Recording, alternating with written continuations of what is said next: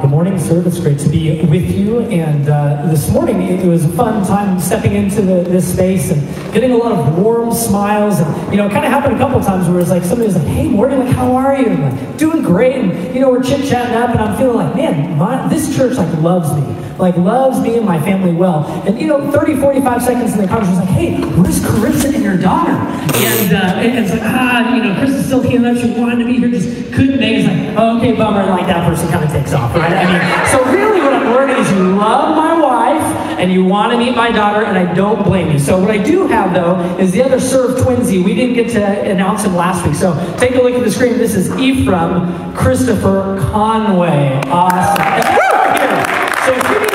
Fix, you can't have Isabel, but you can check out Ephraim. All right, so hang out with the Conways. We're so excited for them and for uh, their young kiddo. All right, uh, so as we dive in this morning, it- it is wonderful to be here with you, and I want to set the stage by simply asking this question: What is a life-altering question you've been asked or you have asked? Start thinking of your life with me. If you just kind of pause for a moment, reflect. What are some of those big questions that really change the direction of your life? It might be something around, we'd like to offer you this position. Would you like it? What do you think?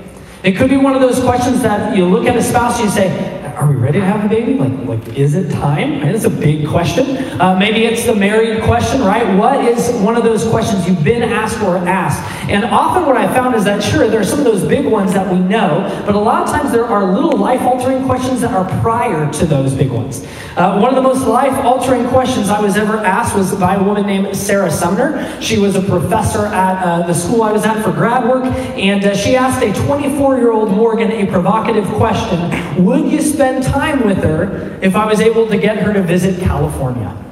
And uh, so I smirked and I paused and I said, Yes, I'm willing. And those were the famous words that led to a six day blind date where Carissa came over to California, that led to nine months of distance dating. And that then led to the most altering question I ever asked is that, Will you marry me? And so this morning, I want to just kind of raise up the idea of man, it is hard at times to underestimate the power of a really good question.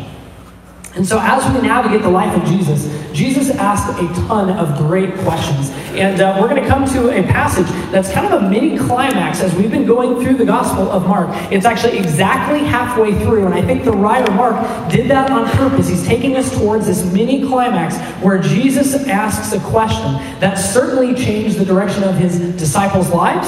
And I believe if we're open to this question, it will continue to change ours as well. So pull out a Bible. There, there's some in the backs of those pews. We're going to have words on the screens. We are going to Mark chapter 8 and beginning in verse 27. And uh, what we're going to do is we're going to navigate towards our big idea this morning. I'm not going to give it up front. We're going to navigate it together through three scenes of Jesus' life with his disciples. Here we go, beginning verse 27. Jesus and his disciples went on to the villages around Caesarea Philippi. On the way, he asked them, Who do people say I am? They replied, Some say John the Baptist, others say Elijah, and still others one of the prophets. All right, so kind of strange, uh, but if we know the context here, Jesus is taking his 12 closest friends to Caesarea Philippi, and that's actually just outside of Israel. It's on the northeastern edge, but it's outside of Israel. And translation is Jesus is taking his disciples on a getaway retreat. Right? He wants specific time with them. He is giving them high access to his life, and he's getting away from the crowds and the masses and hanging out with them. And as they're on the way, he asks this pretty interesting question like, what are people saying about me? As a good leader, he knows that his followers may have a pulse that maybe he knows and maybe he doesn't. But either way, he's testing them out. What are others saying with me? Now, this is roughly two years or more into the life of Jesus' public ministry. So he was roughly doing public ministry for three years. This is on the back end. He is kind of getting near the climax of his life, and so he's taking the pulse. And what he hears in this in their response, he's a great teacher. Right? He's a great prophet. He's one of the prophets of old.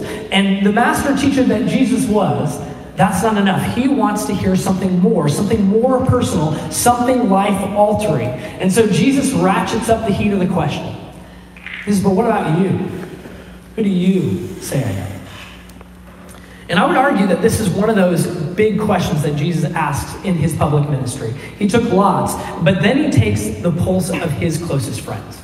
Right? The ones who should know, the ones who have had the behind the scene hangouts, the behind the scene teachings, have literally seen this man's life day and night, been traveling with him, sometimes sleeping out uh, in the countryside with him. I mean, they knew who Jesus was. They had the fullest view. If anyone should have known, it should have been these 12. And I just imagine this scene as if you could hear a, a pin drop in the middle of the dust of the desert.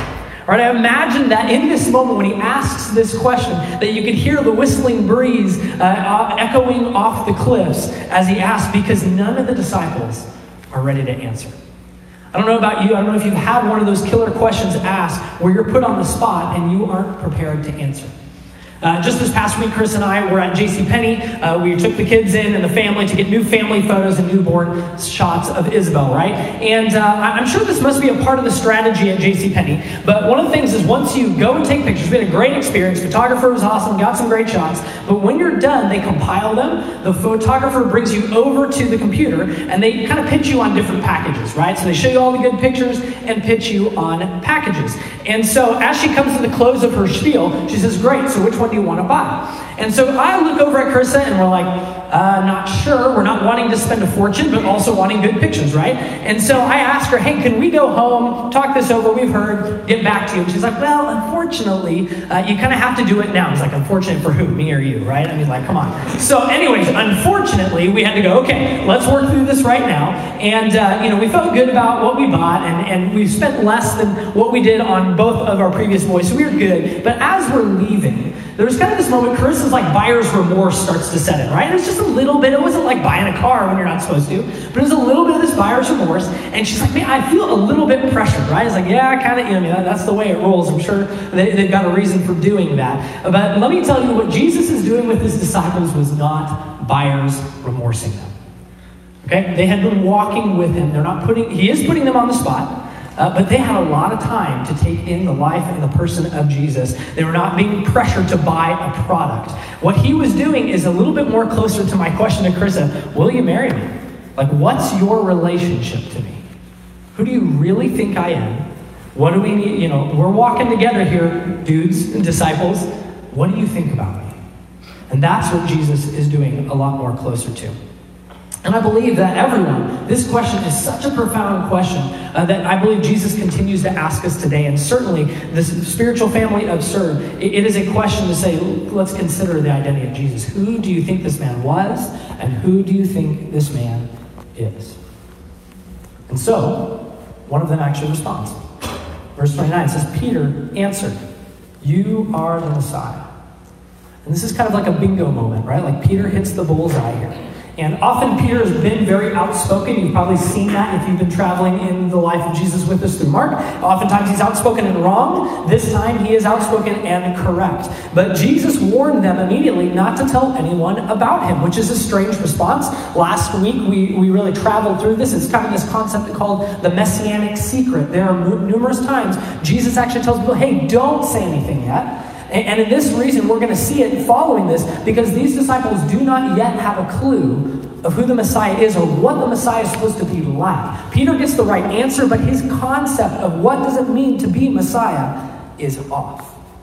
And it's a fascinating moment because it's the first time in the life of Jesus, according to Mark, that he receives this title. All right, this title, this word Messiah, or the Greek word Christos, means anointed one. And when there's an article in the Greek before it, it's actually a title. Jesus Christ. Christ is not a last name, it's a title. Jesus is the Christ, the Messiah, the one that the Jews were longing for. And so, Peter and the Jews of his days, those who were hoping for this Messiah, they had a concept of a conquering king. A conquering king. They are under rule of Rome, and they are hoping that uh, this Messiah would throw off the powers that be and return them to King David roughly a thousand years before at Israel's height, right? That's what Peter means. He's saying, Jesus, we've watched your life. We've hung out with you. We've done the miracles alongside you. We have participated in who you are and what you're up to. We're ready for the revolution. Like, let's throw off the Romans. Let's get this show rolling. And we're behind you. And so, as scene one closes this morning, Jesus is asking us to question what, what, do you think about his identity? Like, who is this man? What is he up to? Because Peter thought he was going to throw off the Romans, a la kind of like great, you know, Alexander the Great sort of deal. And yet, Jesus is going to define the Messiah path very differently. Look at scene two. Verse 31 He began to teach them that the Son of Man, a title Jesus used for himself, must suffer many things and be rejected by the elders, the chief priests, and the teachers of the law. And then he must be killed, and after three days, rise again. Now, have you ever had your bubble burst? Right? Have you ever had your expectations completely missed? I mean, what could be more different? Peter says, You're going to be a conquering king. That's what he means. Political revolution. Jesus says, You know what? Actually, I'm going to be rejected. I'm going to suffer a ton. I'm going to die, right? And uh, this is a big deal because Jesus has butted heads with these people groups, right? The elders and chief priests and teachers of the law. But what we need to know is Jesus' disciples at the time, most of them, some of them would have hated those people groups, but most would have looked up to them. Right? The elders, chief priests, teachers of the law, like these were the religious authorities of the day. And so this would have been a really hard truth to take in. Worse, he starts talking about his death. Like, hold up, Jesus, you're supposed to win over Rome. Like, that's what's supposed to happen next. This is not part of the plan. And so Jesus does talk very clearly hey, I'm actually going to rise again. But they can't take it in, right? He teaches openly, and yet they have no clue because they can't take it in. They are shell shocked. And listen what Mark says happens next. Jesus spoke plainly about this, and Peter took him aside and began to rebuke Jesus.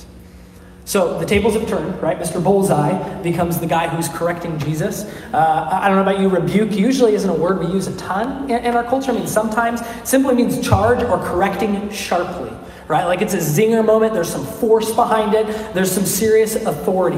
Now, I don't know about you. I don't know the last time you've been rebuked, if you will. Uh, an infamous one for me would have to go back to my senior year of high school when me and my brother and a few of our friends would cause some trouble.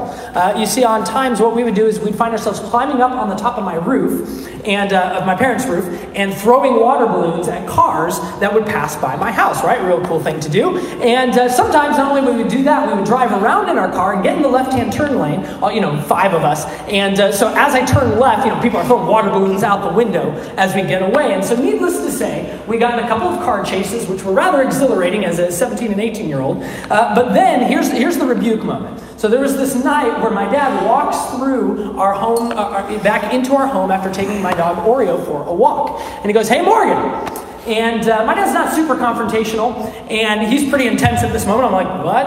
And he says, Do you know what our neighbor just said to me?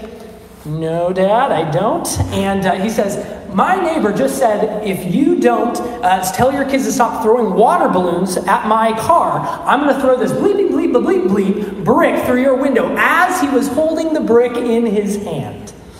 I'm like, Oh, I am dead. Like, I am so dead. And he says, This will stop now.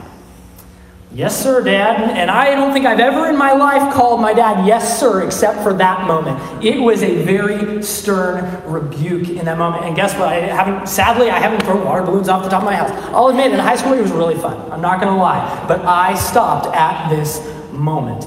This is some of what Peter is doing to Jesus. Like, I don't know what that stern rebuke looked like. I don't know if there were some expletives involved. I don't know if Peter's like pulling out the Hebrew Bible and saying, like, look, Jesus, I said you're the Messiah. You took that in for me, right? You told me not to say anything, but you received that. Like, let me tell you what the Messiah looks like, Jesus.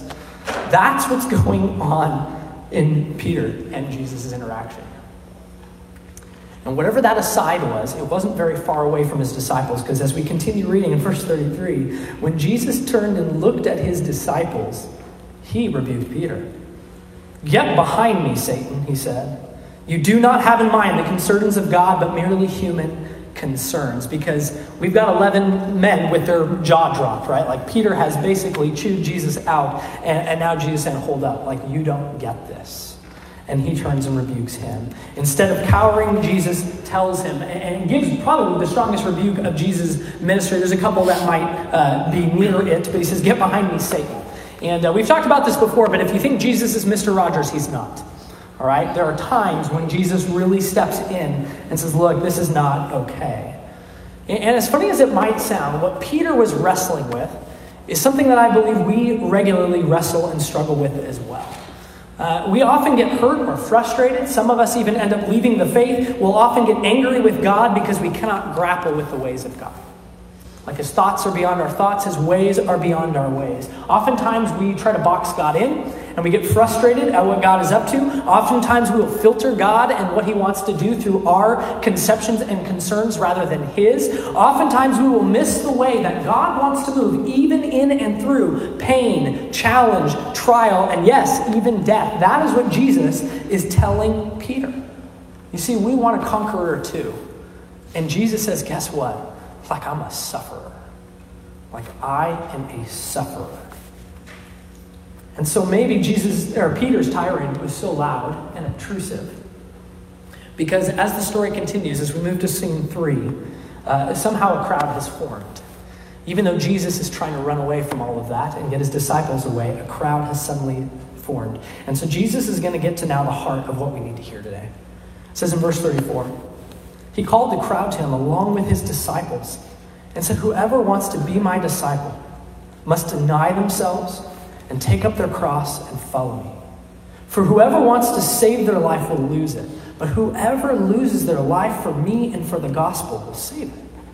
What good is it for someone to gain the whole world and yet forfeit their soul? Or what can anyone give in exchange for their soul? If anyone is ashamed of me and my words in this adulterous and sinful generation, the Son of Man will be ashamed of them when he comes into his Father's glory with the holy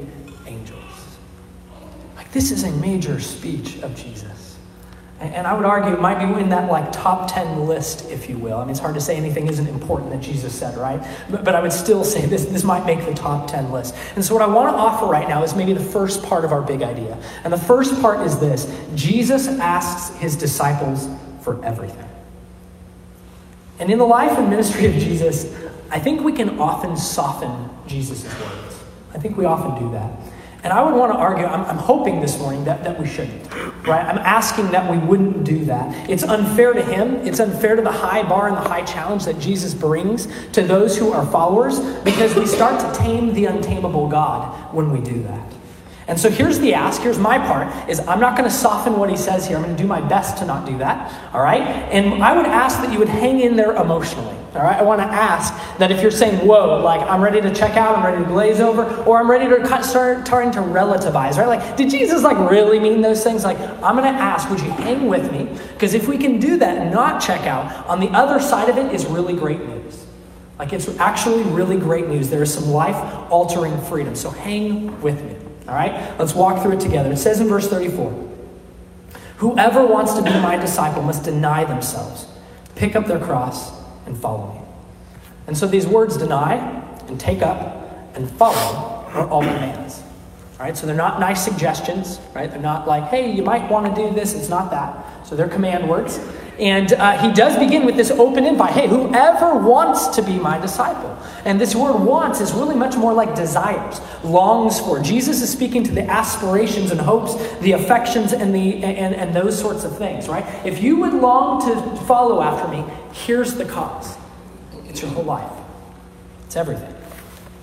Right? Deny yourself. He uses one of the highest bars possible. It means to disown or renounce, or repudiate, or disregard. It means to place Jesus as the highest allegiance of our lives. And yes, in our kind of self centered, narcissistic, self fulfillment type of culture, I mean, th- this is a strong teaching against uh, a lot of Western secular ideology or, or thought. Jesus is saying, if you want to follow me, I will not be second to anything and anyone.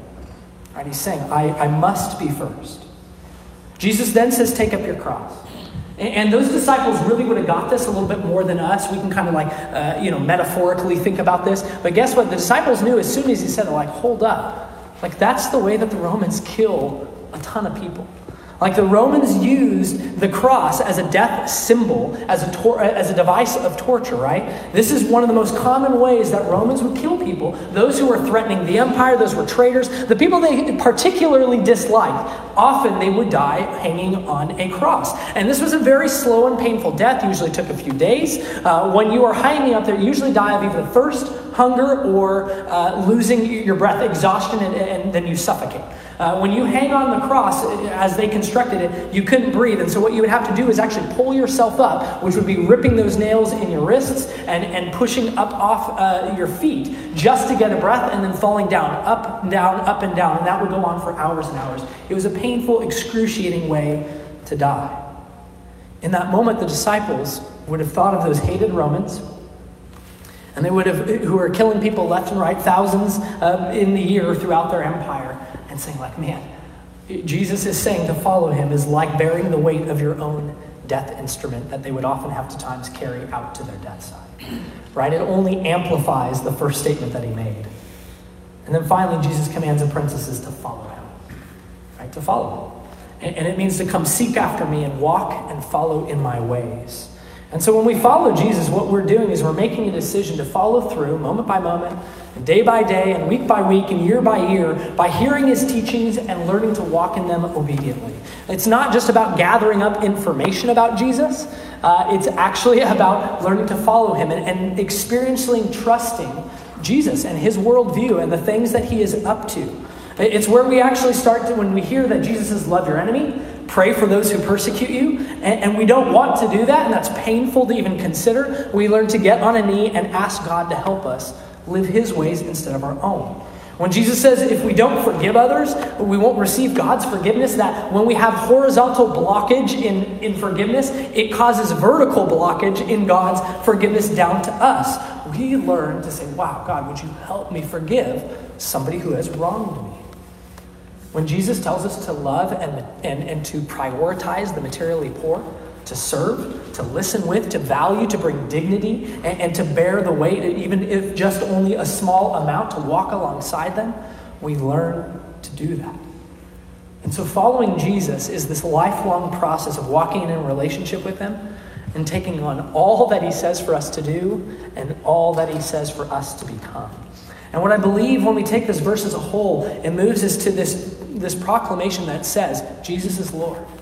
Right? This, this early Christian proclamation is a defining thing that got many other Christians killed to say Jesus is Lord, not Caesar, not anyone else. And this proclamation was and still is the central Christian proclamation of identifying with Jesus. It is a call to no longer compartmentalizing our life. Like, hey, Jesus, you can have these parts of my life, but these ones over here are mine. He says no to that. Jesus is Lord over everything. All right. So there's me trying not to water down what Jesus says. I hope we're seeing the, the whole life cost of discipleship. And some of us might be like, like, no thanks, Jesus. Like, I, I, need to figure something else right now. You might be feeling that way. Uh, hang in there. Jesus did not end his teaching with this statement, although it's probably the most crucial statement. He doesn't temper the statement, but he does share how this all out can actually bring freedom and salvation. Because he continues by saying this For whoever wants, remember the same way he started, for whoever wants to save their life will lose it. But whoever loses their life for me and for the gospel will save it. And so Jesus is both Lord, but he's also Savior. Right? That's what Peter proclaimed. You're the Messiah. You're the rescuer. You're the one who restores us into relationship. So he's claiming whole life authority, but he's claiming authority also to bring life, to bring rescue, to bring salvation in the here and now on this earth and in the one to come as well. And so, yes, the cost of discipleship could not be any higher, and yet the reward could also not be any higher salvation. And, and what he starts to lean into, Jesus does, is actually the cost of non discipleship. Right? So you have the cost of discipleship, but also the cost of not becoming an apprentice of Jesus. He says that we'll, we risk losing our lives. And he follows that up with these rhetorical questions What good is it for someone to gain the whole world, yet forfeit their soul? Or what can anyone give in exchange for their soul? And so he points us to what's most important. It's not our careers, right? It's not what we may or may not accomplish. It's not the idols of power and pleasure and popularity. Like Jesus says, your soul is more valuable than, than anything else. Like who you are in, your, in the essence of your being and who you are becoming is most important. And so Jesus reminds them that day of that truth, and he reminds us of that right now if we can take it in. How much God values and loves and has compassion towards all people. Because it's in this moment that we can complete our big idea, which is simply yes, Jesus asked his disciples for everything because Jesus actually gave everything. Like that is the good news. That Jesus asks for everything, but as Messiah, what he's doing, and the reason why he had the path of sacrificial death, of suffering, of rejection, of all those things, is because he saw people in all our fractured, uh, broken realities, in our foolishness, in our sinful separations from each other and God and from the land, in our, our impoverished state. And instead of God walking away from that, he actually moves right into it. He says, I will bear the weight of this. I will take upon the suffering and the pain and the injustices. This is the heartbeat of the gospel that God would come right into the middle of that so freedom and wholeness and hope could actually have the last word on things so that forgiveness and mercy could be really and actually uh, unleashed into the world, so that there's an invitation to, for you to experience true and rooted identity, not based on what you might or might not accomplish, so that justice for the oppressed and marginalized can happen in part here and now. But man, we know that it is not cinched up yet, but Jesus will cinch that up. He will make all the wrongs right. And so he comes and gives his life so that anyone who would follow Jesus enters into the eternal, loving family of the living God. Right? This is what Jesus came to do, and he gave his life for that. And so the good news flows out of seeing how high and radical the cost is to follow God. Recognizing that look, we cannot attain the life Jesus is fully after, and yet, in and through the person of Jesus, we recognize that Jesus alone actually obeyed the Father fully. And he did that on our behalf. And, and, so he denied himself, Jesus did. And he literally picked up a cross and walked it out to his death side. And he gave his life for you and for me and for the whole world. And so the real question is how will we respond to that? How will you respond to that in these words here this morning? And so I want to offer just a few steps.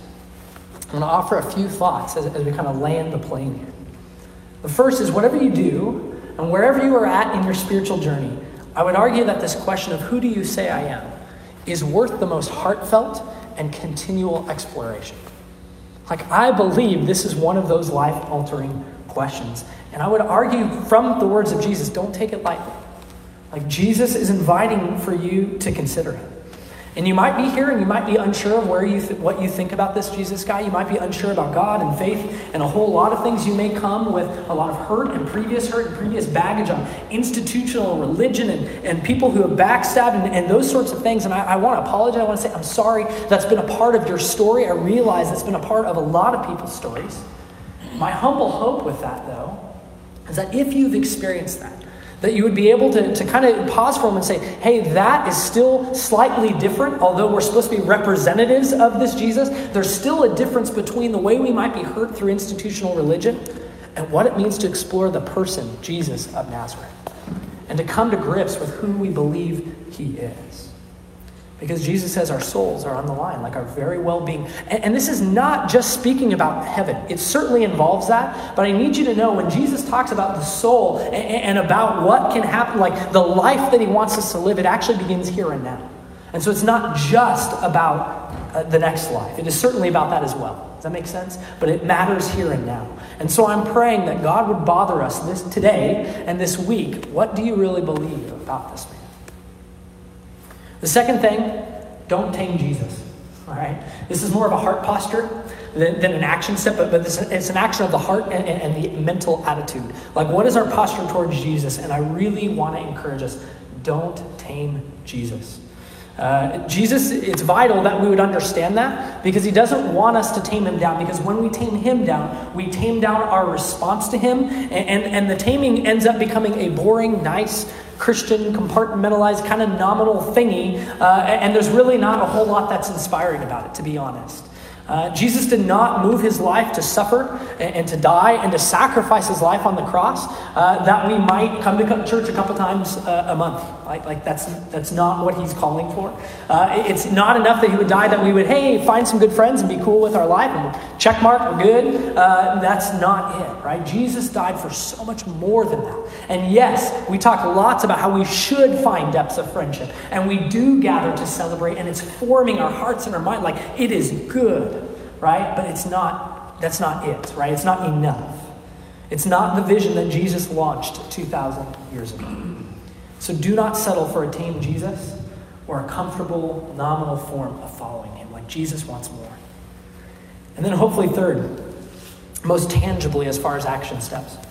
Jesus invites us into this life. If we're going to call, if we're going to walk that road of denying ourselves and picking up our crosses and following Him, I would say we're going to run into these what we call continual come and die moments. Right? They're called come and die moments. And it's these moments where, hey, are we going to surrender? Are we going to deny ourselves and go, or are we going to go our own direction? These come and die moments are any and all moments where we simply say, here's how I'd like to be living my life. Like, here I am going down my road. And, and we run into something where it's like, whoa, Jesus says something different. Like, Jesus' ways are different than this. And so we have this collision, right? We have this tension. We go, which one am I going to choose? Which one will win out after the wrestling match in our hearts and our minds and our actions? Right? These come and die moments uh, are usually very mundane, they're very simple. There are things like when a spouse asks you to do something you don't want to do. are you going to come and die? Or, are you going to keep living to yourself, right? Uh, that's, that's the idea. When Jesus and the scriptures as a whole talk a lot about our financial well being and this investment into the kingdom and into what God wants for this earth, or hey, uh, am I going to continue to hoard? Like, am I going to see my finances as mine, or is everything really God's and I'm simply a steward of all that I have, that all that I've been given? It's a mundane and painful moment when a friend backstabs you, right? And it's hard and it hurts. And we want to hold on to the ways we're going to say, nope, like I'm not letting that person back in. And God is beckoning us to forgive and to begin working through reconciliation. Will I come and die to what I would do on my own, or am I going to lean into what God wants for me? It's the moment when you know you've wronged someone. And Jesus asks us not just to pray to God, eh, forgive me for that thing, but to actually approach that person and say, look, I need your forgiveness. Like I messed up. And to own that. And so these are not easy things by any means. That's why they're called come and die moments. I, I, feel, I feel the pressure of them often in my own home when I don't want to do something uh, that I'm supposed to, that I know with Jesus' help I'm supposed to do. And we ask God through His power and through His grace to die to ourselves. Because do you know what happened when that happens? The kingdom of God crashes in. Right? The life and person of Jesus takes hold more fully. Heaven starts to take place just a little bit more here on this earth. And the person and presence of Jesus is more birthed in you in those moments. And so, my hope is that this week you would lean into some of the come and die moments that will just naturally present themselves. You don't have to go running after them like life's trials and circumstances, just real things will come at you. And so, my hope is that we could even just leave with uh, this from a hero of the faith named Dietrich Bonhoeffer, a story around him. Uh, Bonhoeffer coined the phrase called cheap grace. And his story, uh, his life, is really a powerful example in many ways of an authentic, costly faith rather than cheap grace or cheap faith. Uh, Bonhoeffer was a pastor and theologian in Germany, and, and, he pastored during the rise of Hitler and going in and through World War II. And uh, Bonhoeffer saw that many of the other German Protestant churches uh, really welcomed and, and kind of enmeshed themselves with Nazi ideology. Sadly, there were lots of churches that were kind of right behind Hitler and even helped him in, in, in what he was up to. I mean, it's a total co op, right?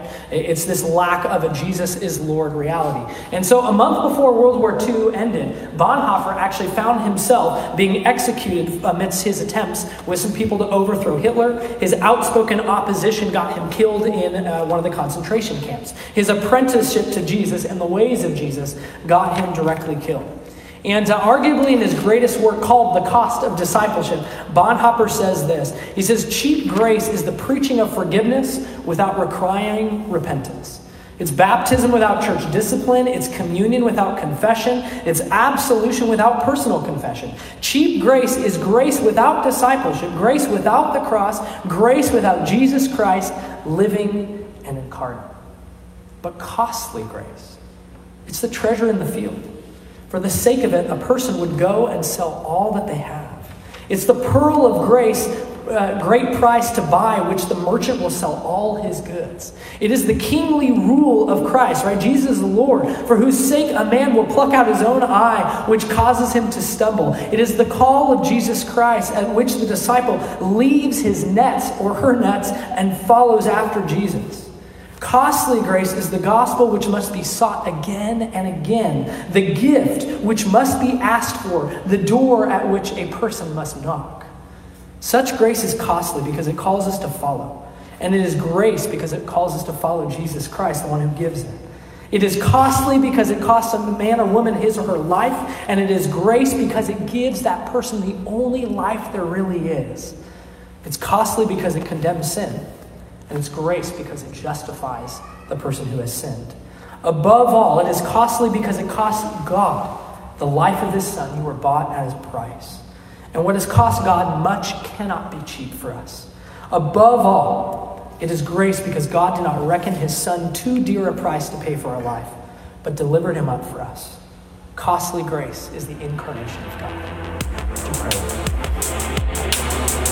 Thanks for checking in to the Serve Community Church podcast. If you're interested in more information on how to connect with our community, feel led to support us in any way you can, or have any further questions, check us out online on social medias like Facebook or Instagram, or at our website at servecc.org.